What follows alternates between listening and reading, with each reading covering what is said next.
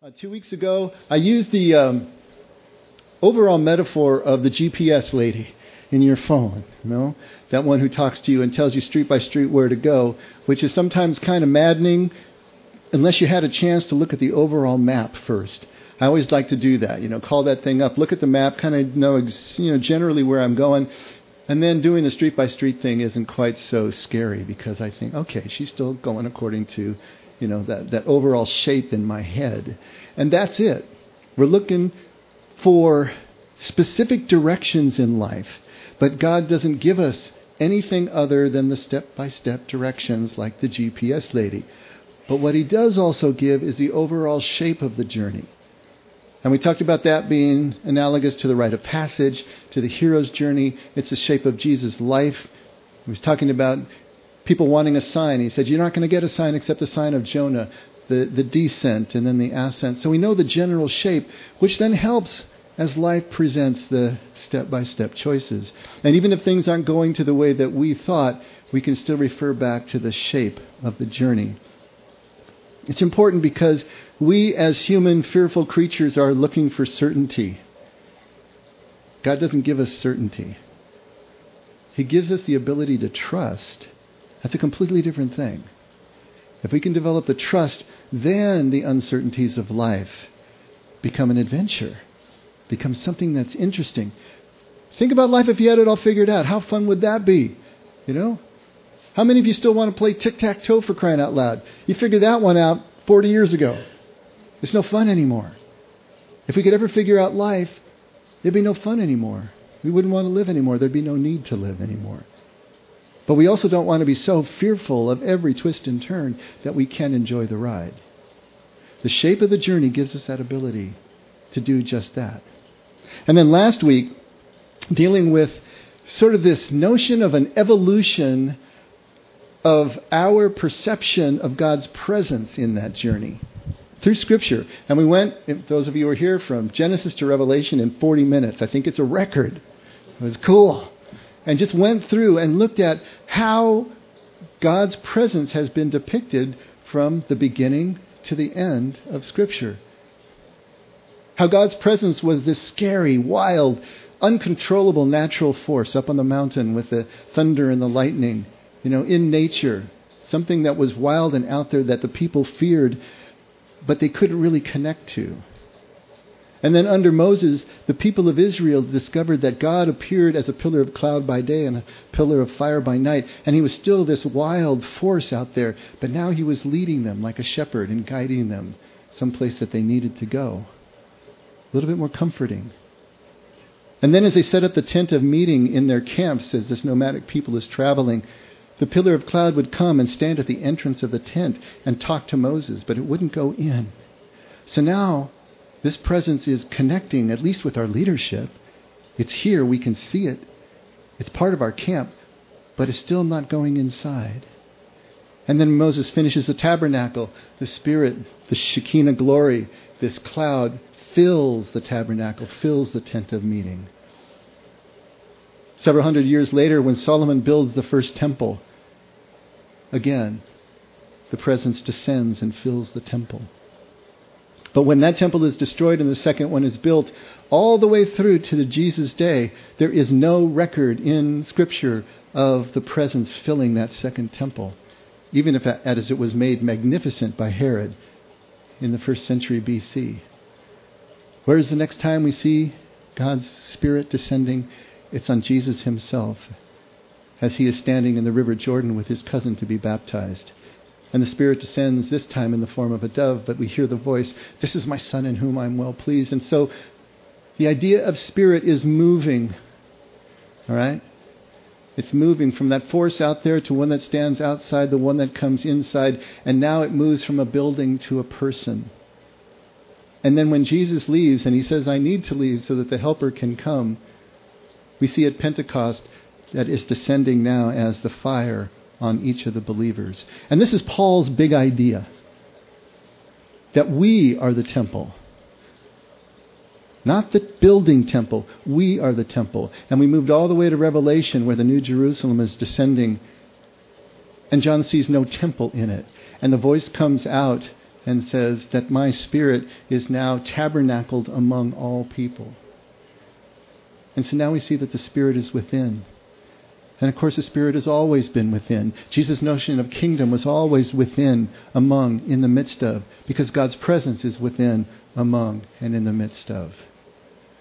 And so that hasn't changed. But our perception has changed through time. And this beautiful gift of the Scripture, all 66 books, has given us this sweep of us starting to understand more and more. And Jesus finally come and putting the pinnacle on it this is what it means to be one with the Spirit. And so, as I finish those two, y'all know Pat Boone, right? Everybody know Pat Boone? Pat Boone is part of our community, and, and though Shirley hasn't been able to travel for the last um, you know few months, actually pretty much all year, they stream every Sunday. Hope you're there, guys, because I'm going to talk about you right now. Um, they stream on uh, on live, and so the GPS Sunday, I got uh, some notes from Pat. Ten pages of notes. Now, to be fair, he does write in the big giant type, so I can even read it without my glasses, you know. But still, he went through this, and and he wanted to to to try to put his ideas on paper as a reaction to what we were talking about. And I wanted to read a little bit of you uh, of what he said because I want to use what he did here as the basis of what we're going to talk about today because he had a great point. He says, Love the session involving our spiritual GPS, but it didn't go far enough. See what I got to put up with? It didn't go far enough identifying the only reliable GPS, the Holy Spirit. And not just being promised the Holy Spirit when one becomes a Christian, as occurred on the day of Pentecost, but receiving asking for and being filled with and inhabited by the very Spirit of God. As with a physical GPS, oh, then he says, it's a mistake to think that receiving Holy Spirit is automatic. You know? It doesn't come with a welcome pack, in other words, when you, when you join a church or you say the sinner's prayer, or even when you get baptized. He's saying it's a mistake to think that that infilling, infilling is automatic. As with a physical GPS, just owning or having one is no real help. It must be grasped, turned on, studied. The new owner must get familiar with it as a different type of guidance system, one that is much better educated, equipped, and reliable. Not just a product of human hunch or well meaning guesswork. I thought that was pretty good. Because what we haven't done is talk about three questions should be in your mind right now. Well, the first question is how do we receive the Holy Spirit? If you haven't received the Holy Spirit, that's probably what you want to know. How do I receive this? And the second, what does that even mean? Receive the Holy Spirit. Some of you may not know what it means when we talk about such a thing. And the third question that occurred to me is, how do I know when I've got it? Because I'll tell you, you know, 25, 30 years ago, when I was first getting involved in an evangelical church, and uh, and even before that, with, in the Catholic charismatic movement, I hadn't a clue what they were talking about. And people kept trying to get me baptized in the Holy Spirit. And, you know, we'd work and I'd try so hard and, and it didn't seem like anything was happening. And so I didn't have a clear idea of this. These were my questions starting out, and they may be some of yours as well. And so I think Pat kind of puts his finger on it. You know, what are these questions? In Acts 8, there's a great story about Philip going to Samaria. So he starts out, and, and he was either in Jerusalem or Galilee, and he goes to Samaria to preach the gospel there, and he has great success. You know, people are, are, are being baptized in, in water, and they're dedicating themselves to following Jesus, and they're overjoyed, and, and miracles are happening, and so on and so forth. And as the, the leaders in Jerusalem, and the Jerusalem church, hear about what's going on, they send Peter and John out there and Peter and John go out and they lay hands on the people and they pray with them. And the scripture tells us that they were filled with the Holy Spirit. And there was such a notable difference in where they were before and where they were after this event that there was a man named Simon the sorcerer who was someone who was beguiling all the people with all of his uh, uh, magic act and, and healings and things that he could do. And he had become a believer under Philip. And he goes to Peter and says, he tries to offer him money. You know, can I pay you that you give me the authority that when I lay hands on people, then they will be filled with the Holy Spirit. And of course, Peter rebukes him and, and so on and so forth. But it's that there was like two stages, two phases to this work. Philip goes out and gets the people baptized with water. That is their first phase. It's exterior, it has to do with conformance, it has to do with dedicating yourself to a new lifestyle. But there's a second phase that's interior. It has to do with transformance. And this is what Paul, what Pat is trying to get us to understand. What Jesus and the apostles are trying to point out to us. That there is this other process. There is this filling, this indwelling. To use the kind of the uh, imagery that we were using before, to be baptized in with water is to have the presence standing outside your tent, conversing with you, or guiding you through the wilderness. But the second phase is to have that presence come inside the tent, inside the temple, which Paul says is we ourselves, to have that presence come in. How do we move from the baptism of water to the baptism of fire? Now, God's presence is forever unchanged. It's within, it's among, it's in the midst of, and that doesn't change. What's changing is our awareness of it. Our ability to actually connect with, be present to the presence that is always there. How does that happen? How do we move from this to that? In Luke 3, take a look. It's in your um, inserts. Starting at verse 7. This is uh, John the Baptist. Not our John the Baptist, but the other John the Baptist. And he is, he is doing his work out at the River Jordan. And so he, John, began to say to the crowds who were going out to be baptized by him, You brood of vipers, who warned you to flee from the wrath to come. Okay, now why would he say that to the people that are coming out to be baptized? It's interesting that, that each of the Gospels gives us a little bit different amount of information and a different take sometimes on the same events.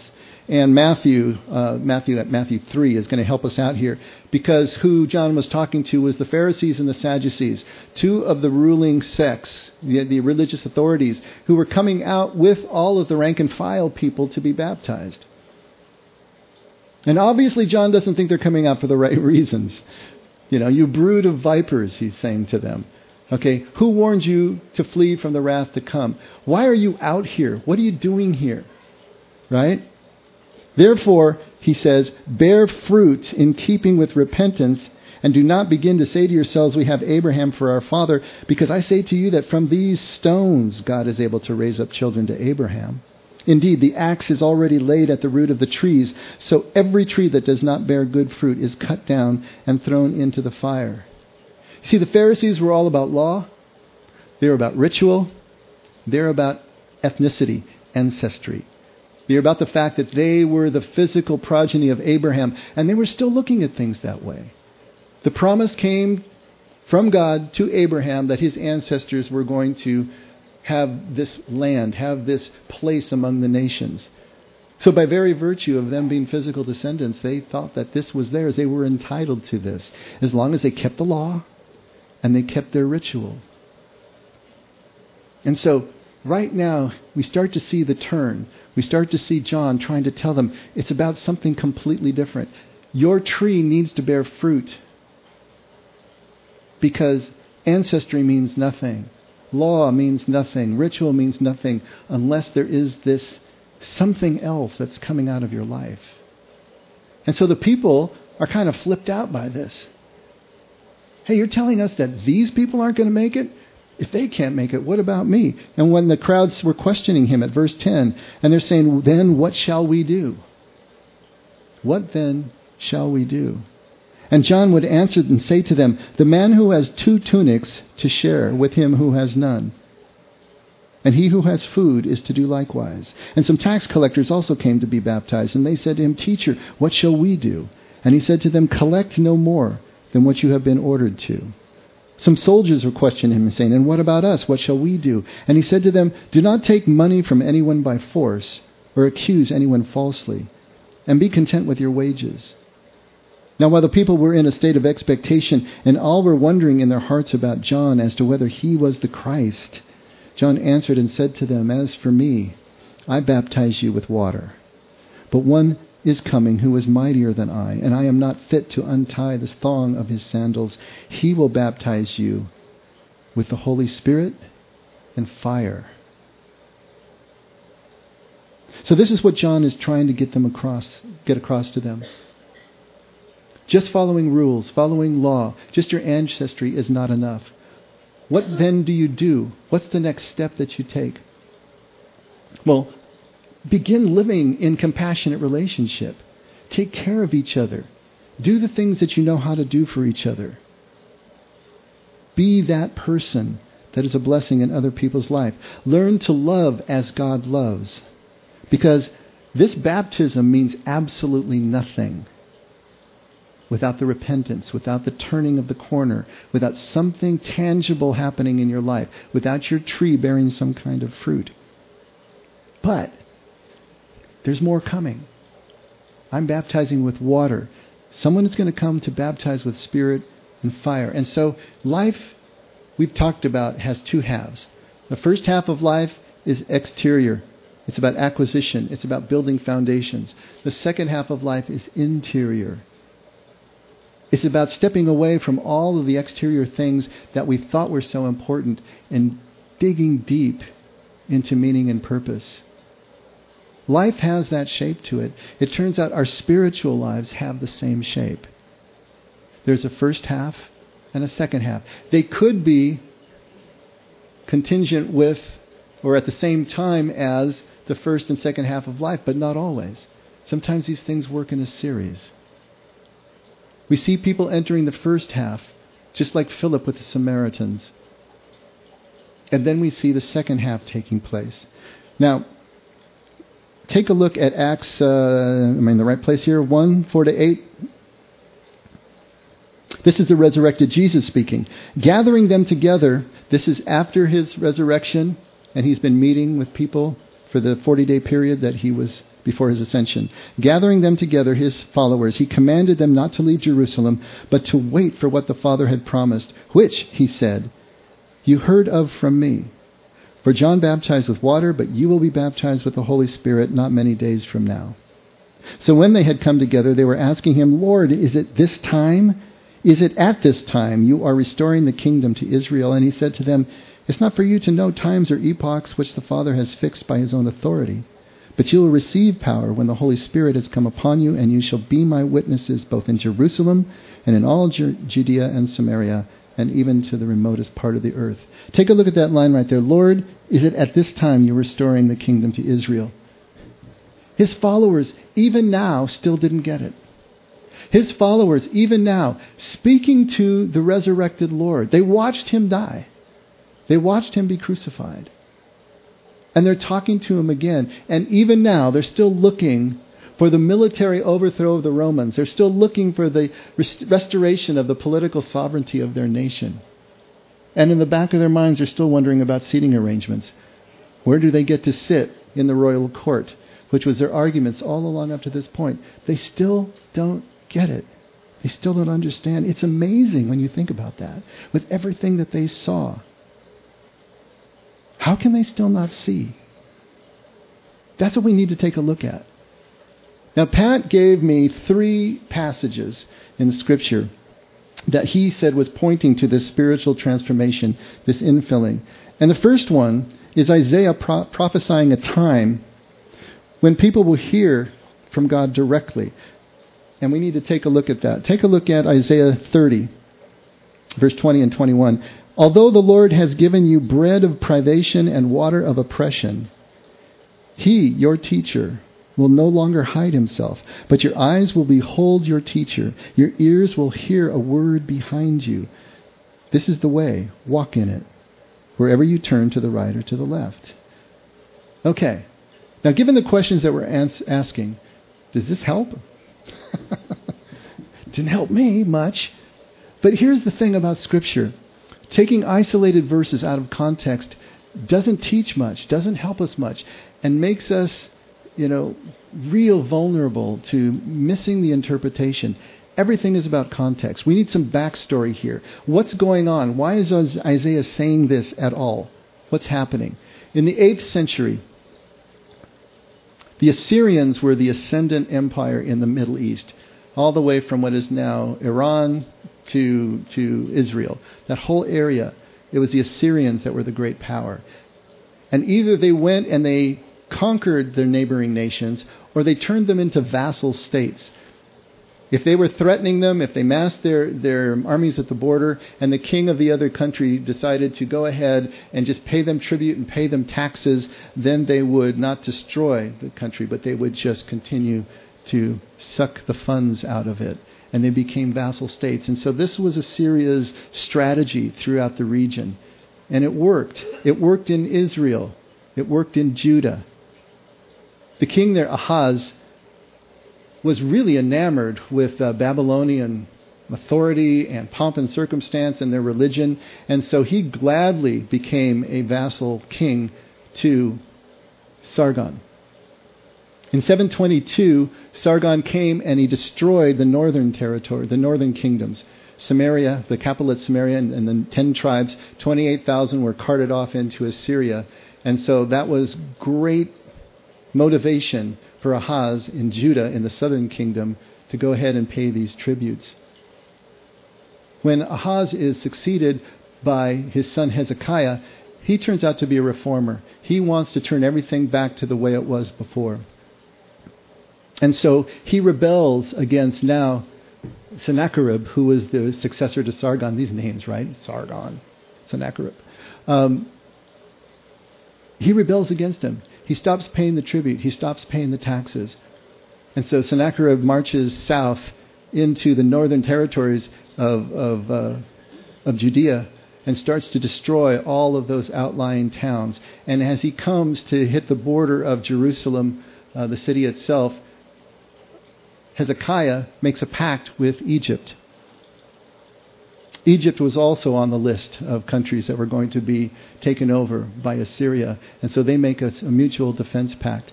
Is this sounding familiar? I mean, it could be taken right out of the, the headlines today. You know, we think about the ancients as being so primitive, but when you hear all that's going on between the nations and politically, it's the same thing, and it was always thus. So between 722 and 701, when Sennacherib marches on Jerusalem, this is where Isaiah and Micah and Jonah are all prophesying in that period between the destruction of the northern kingdoms and the march on the southern kingdoms.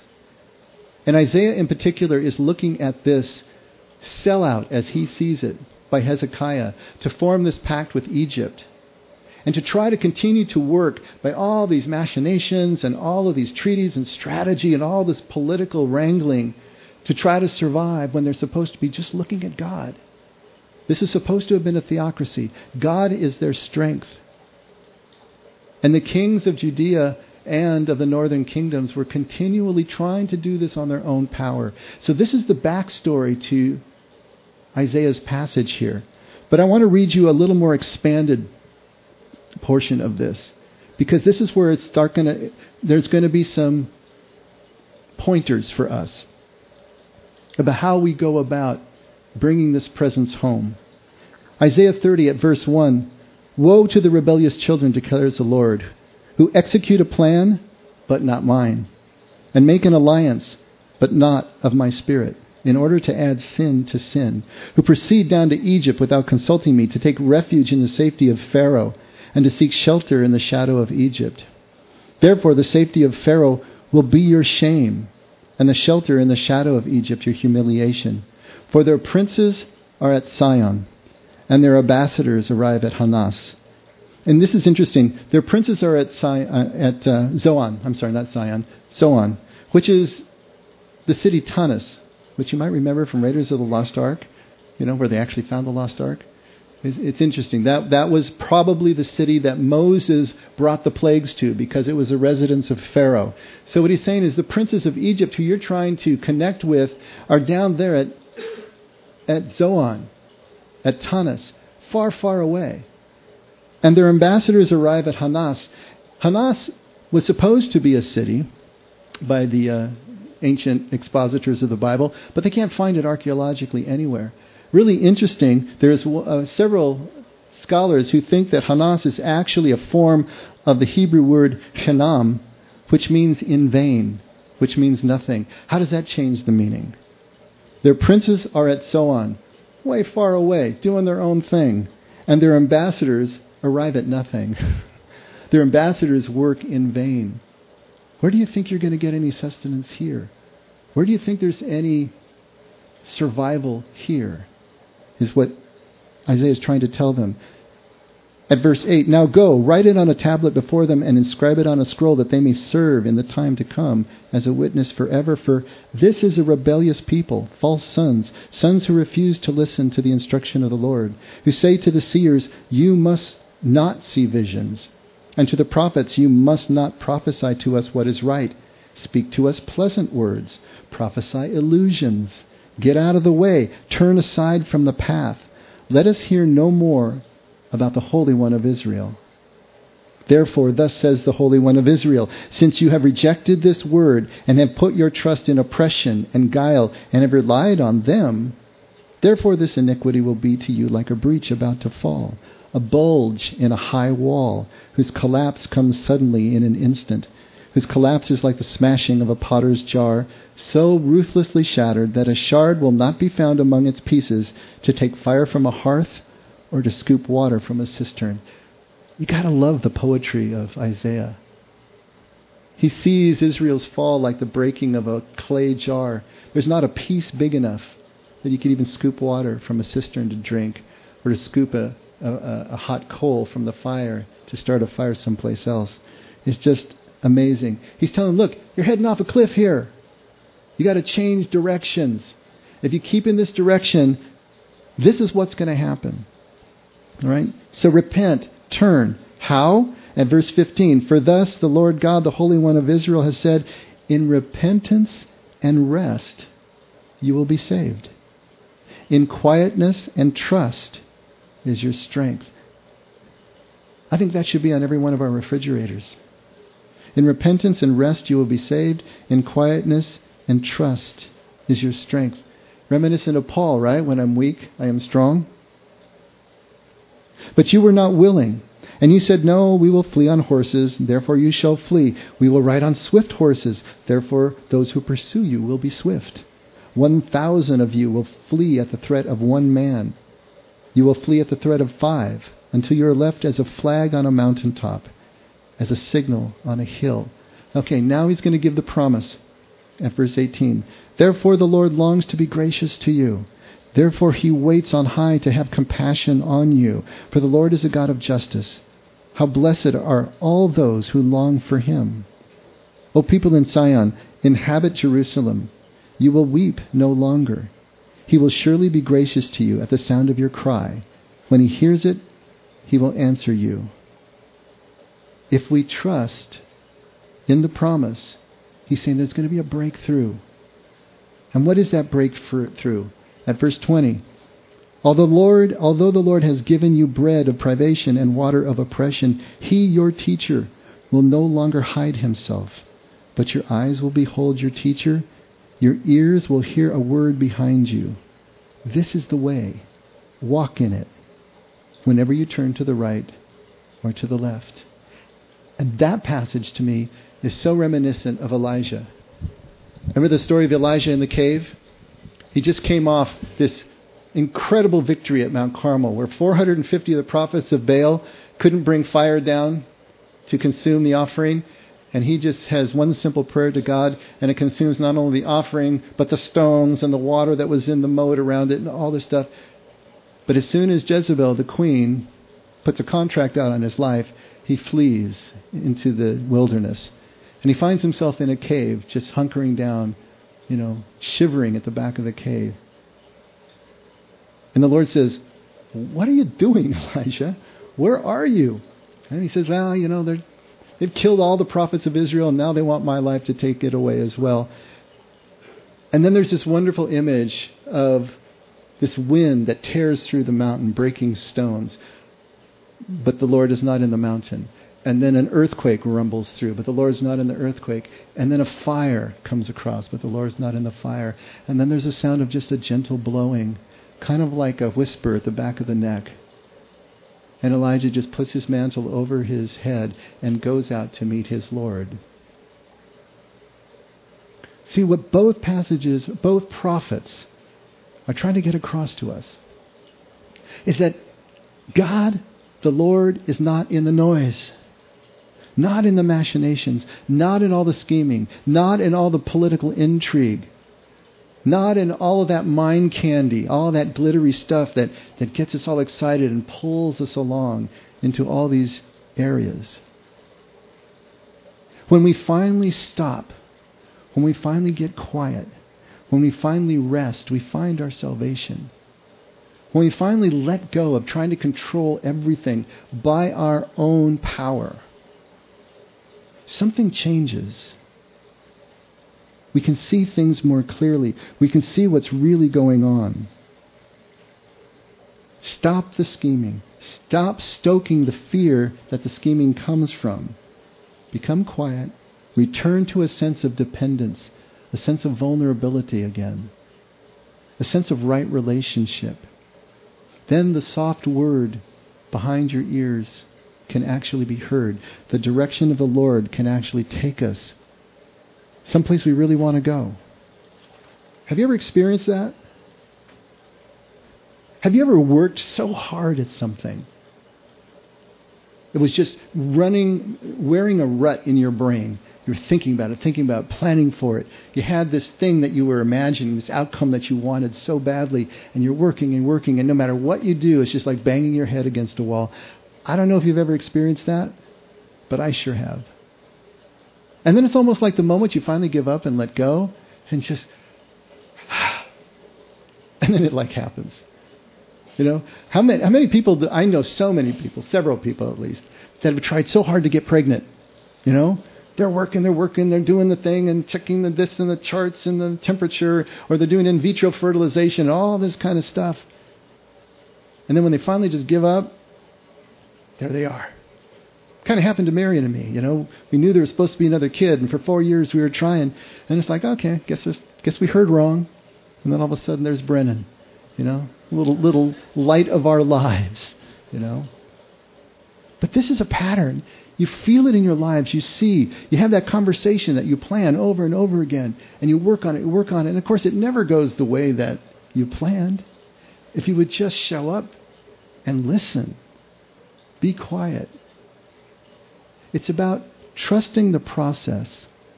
It's about trusting the underlying reality in an uncertain world, in an uncertain life that changes everything. Pat wrote in his notes to me that it's not about human wisdom. It's not about good intentions. It's not about prayer and fasting. It's not about becoming our best selves. It's not even about believing in Jesus or loving Him the best that we know how. But it's about inviting a person in, filling this temple. And to paraphrase, paraphrase Jesus, just before he goes to the cross, he, sa- he tells his, his followers, I'm physically getting out of your way. I'm going to get out of your way physically so that the helper can come, so that the Spirit can come and fill you up.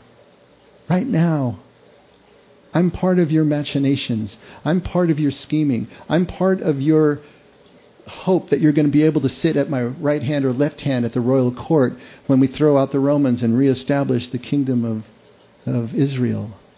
But if I get out of the way, something different is going to happen. We need to follow Jesus' direction here. We need to follow Jesus' model here, always, but specifically here. We need to get out of the way. Get out of our own way. We need to get out of control.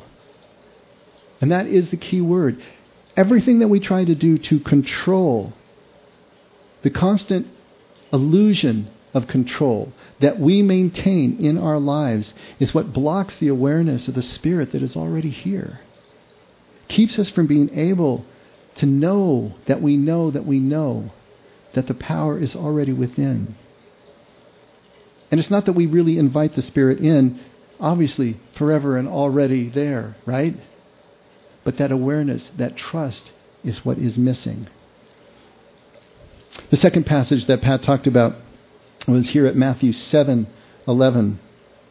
And there it is. If you, then being evil, know how to give good gifts to your children, how much more will your Father who is in heaven give what is good to those who ask him? And now, if you read that same passage in Luke 11, it's the Holy Spirit. If you, then being evil, know how to give good gifts to your children, how much more will your Father who is in heaven give the Holy Spirit to those who ask him? So the key there is those who ask. And isn't it interesting that Matthew talks about good things and Luke talks about the Holy Spirit? Because what's better than the Holy Spirit? Those are the good things. The two connect. But Luke puts a, a, a finer point on it for our purposes. Those who ask will receive the Holy Spirit by virtue of their asking.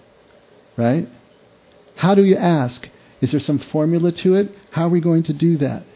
Well, I'll tell you, like I alluded to earlier, 25 years ago when I was first coming into evangelical Christianity, everybody wanted to get me baptized in the Spirit.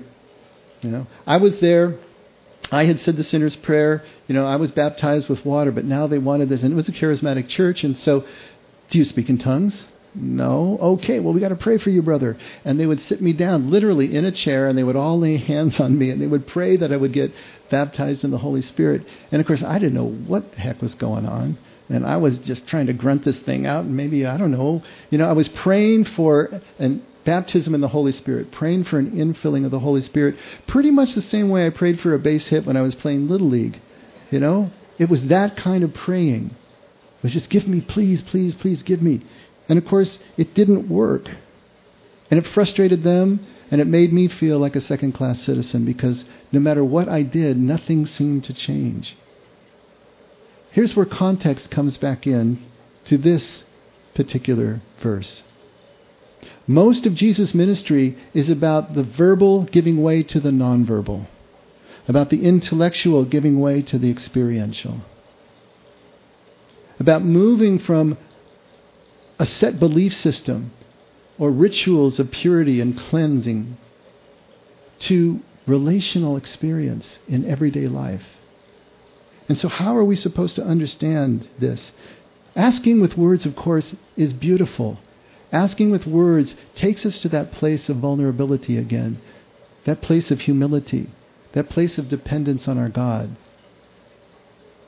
But just asking is not going to be any more effective without that internal transformation, in the same way that baptism is not effective without it.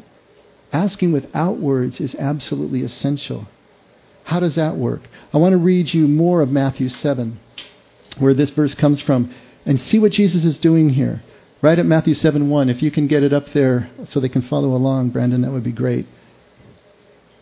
Right at the beginning of Matthew 7, this is the final chapter of the Sermon on the Mount. Jesus says, Do not judge, so that you will not be judged. For in the way that you judge, you will be judged. And by your standard of measure, it will be measured to you. What is Jesus talking about there?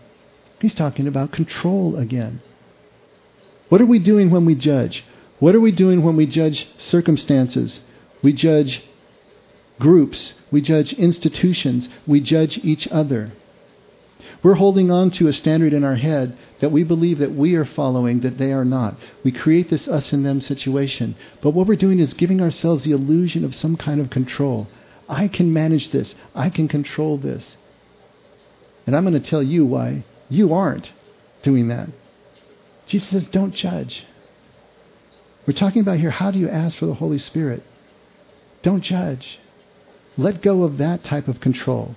At verse 3, why do you look at the speck that is in your brother's eye, but do not notice the log that is in your own eye? Or how can you say to your brother, Let me take the speck out of your eye, and behold, the log is in your eye?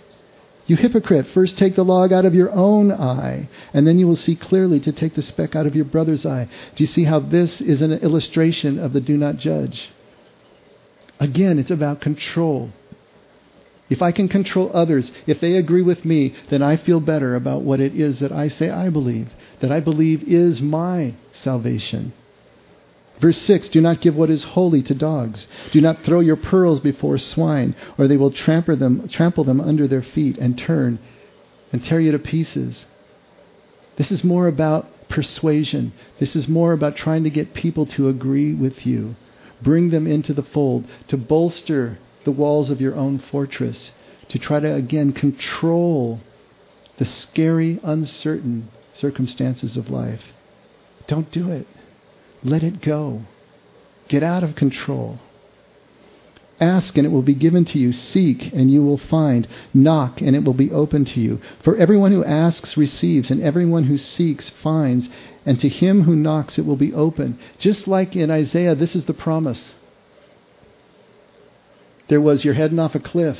Don't do this or you're going to go off the cliff. But here's a promise that the Lord makes. Ask and you'll receive. Seek and you will find. Knock and it will be open to you.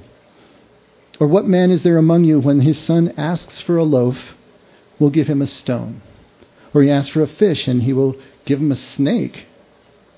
If you then, being evil, that is being imperfect, that is still being driven by fear, by obsessive compulsive drives, if you who are like basically humanity know how to give good gifts to your children, you're not going to give them a stone when they ask for a loaf of bread.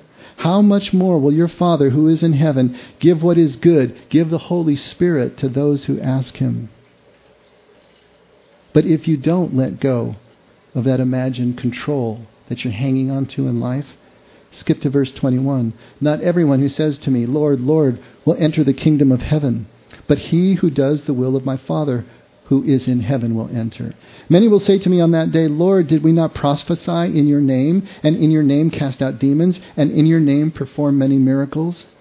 And then I will declare to them, I never knew you. Depart from me, you who practice lawlessness.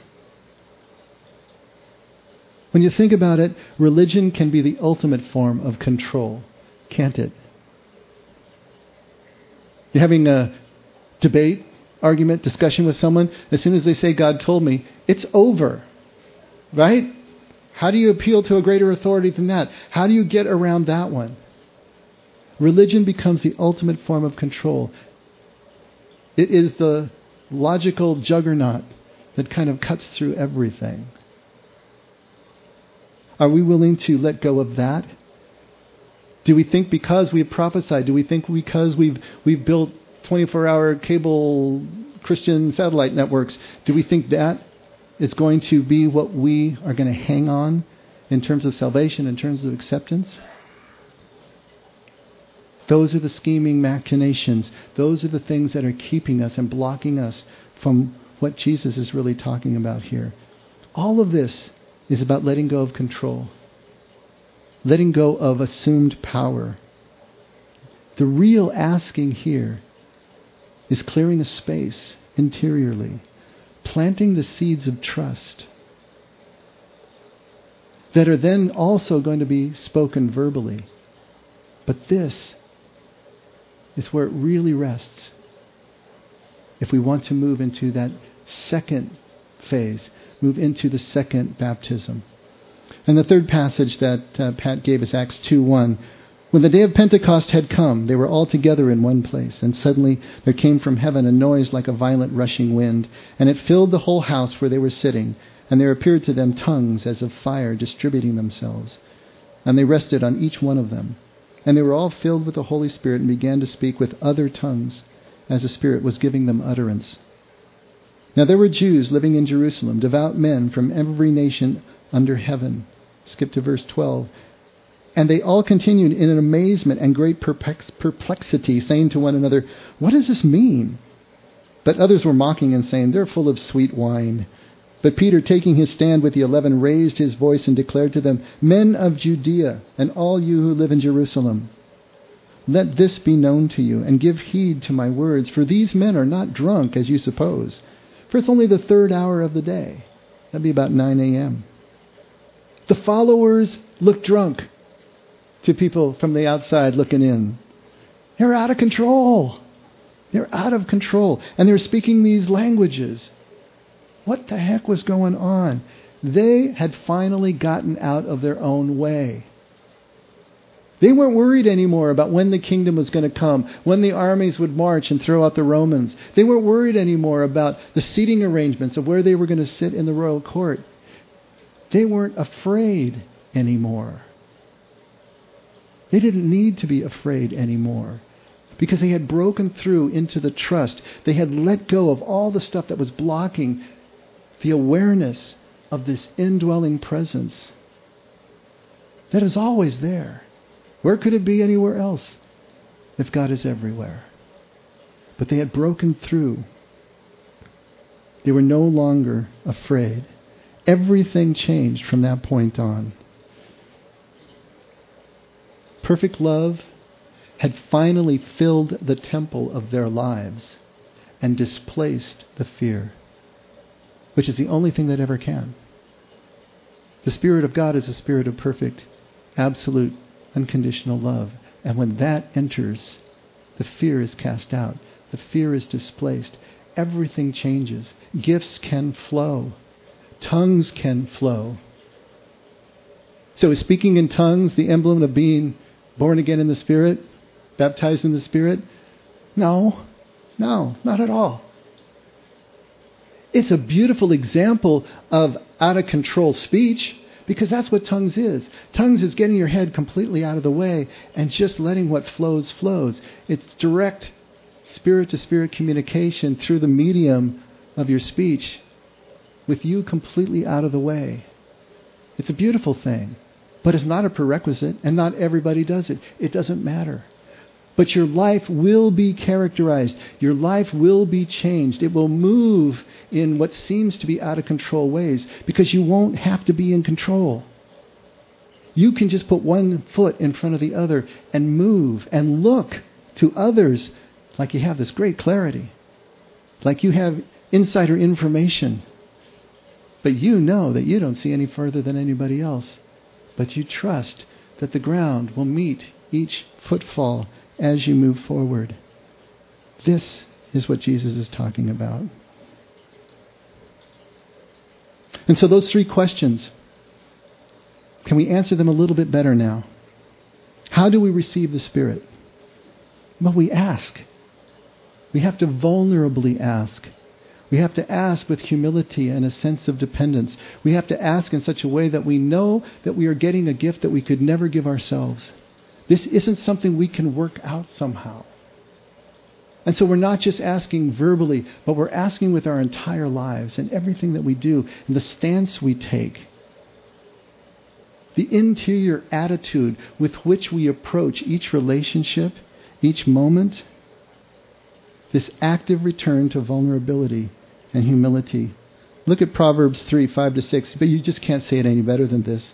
Trust in the Lord with all thine heart and lean not unto thine own understanding. In all thy ways acknowledge him, and he shall direct thy path. Had to put it in the King James because it just sounds so good. Put that one on your refrigerator next to Isaiah. How can you say it any better than that? This is what the spirit of baptism in the spirit comes from. This asking comes from that stance. The second question what does the spirit of baptism even mean, or spirit baptism even mean? It means that we're one with the Father now. As Paul said in Galatians 2, it is no longer I who live, but Christ, the Spirit, lives in me. Jesus said that I do nothing of my own initiative, but only what I see the Father doing, only what the Father does through me. To be baptized in the Spirit is to be so one with God's presence, God's will, His deepest desire and delight and pleasure, that you just naturally flow that way. And the third question how do I know if I have the indwelling of the Spirit? How do I know if I have the baptism of the Spirit? Again, because I speak in tongues? No, it's not that. Although that could be a clue. It's a sense of moving from restriction, from obligation, from obedience to freedom. I love the way James puts it. He talks about the law of liberty. What an oxymoron is that? Law of liberty? What's he done? Law is restriction. Law is oppression. Law is keeping me from doing the things that I really want to do on pain of some sort of punishment. Law of liberty, what's going on? When we have made this change, when there's this inward transformation, when I and the Father are really one, then everything that I do that the Father is asking of me is suddenly a liberation. It's not a restriction. Augustine said, Love God and do as you please. Not bad. Not bad. Everything changes with the way that we approach life when this happens. And I want to return to Pat one more time here because he closed with something really cool. He writes, How does God work in you? I myself, who had been a baptized Christian for many years, wasn't sure I wanted the baptism in the Holy Spirit. To turn my life completely over to one who would live intimately in me, to will and act according to his good purpose, I thought I'd be more comfortable working out my own salvation, making my own choices about what to do, serving Him pretty much on my own terms. I'm sure that I share that reserve with a lot of lifelong Christians who know we've messed up along the way and still really want to do things that we suspect are not pleasing to God, but hope He'll forgive us. It's kind of scary, isn't it? Not to feel able to do just what you want to do, your own way, and hope that God's not keeping score. But the happy surprise for me when I did seek and receive the promised baptism and infilling of the Spirit was that God, in the presence of the Spirit, in the person of the Holy Spirit, did indeed work in me to both will and act according to His purpose. He changed my want tos. He's got a great line about another pastor who said, Hey, I drink and smoke as much as I want to. God has just changed my want tos. He changed my want tos and prompted desire and happiness in doing what He wanted for me all along. With no work or effort on my part, I felt more love for Him and His Word and really was joyous about doing some things that wouldn't have much appealed to me before. I'm still amazed at how God's indwelling Spirit changed me and is still working in me. Two phases of the spiritual life to get on the path, to begin the process of conforming, of repentance, moving in new directions, living more relationally, but still obeying ultimately. And then a breakthrough to a second phase, a second half, where everything transforms inside, where the presence of God is no longer standing outside the tent, but comes in and changes our very DNA so that the things that seemed like restriction are now just everything to us.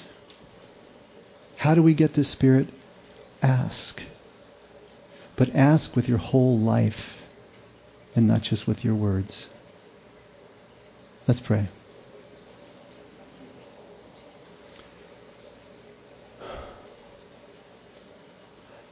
Father, we want this indwelling. We want this baptism of fire and spirit. We want this oneness. We want this deeper connection with you that changes all the colors and changes nature of our relationships changes the taste of food changes everything from the inside out we can't even know what the change is before we just let ourselves fall, let ourselves go, move into it. Help us to do that. Help us to start with our words, to ask. We ask you for this infilling, Lord. But help us to live the petition in our lives to let go of everything that is blocking us from the presence that is already there within. Father, thank you for loving us as much as you do, to give us these gifts with no prerequisite. It's amazing, and it's hard for us to believe. Help us to begin to believe more and more that we can take the first steps toward trust. We love you, Lord. We can only do that because you loved us first. In Jesus' name. Amen. Let's stand.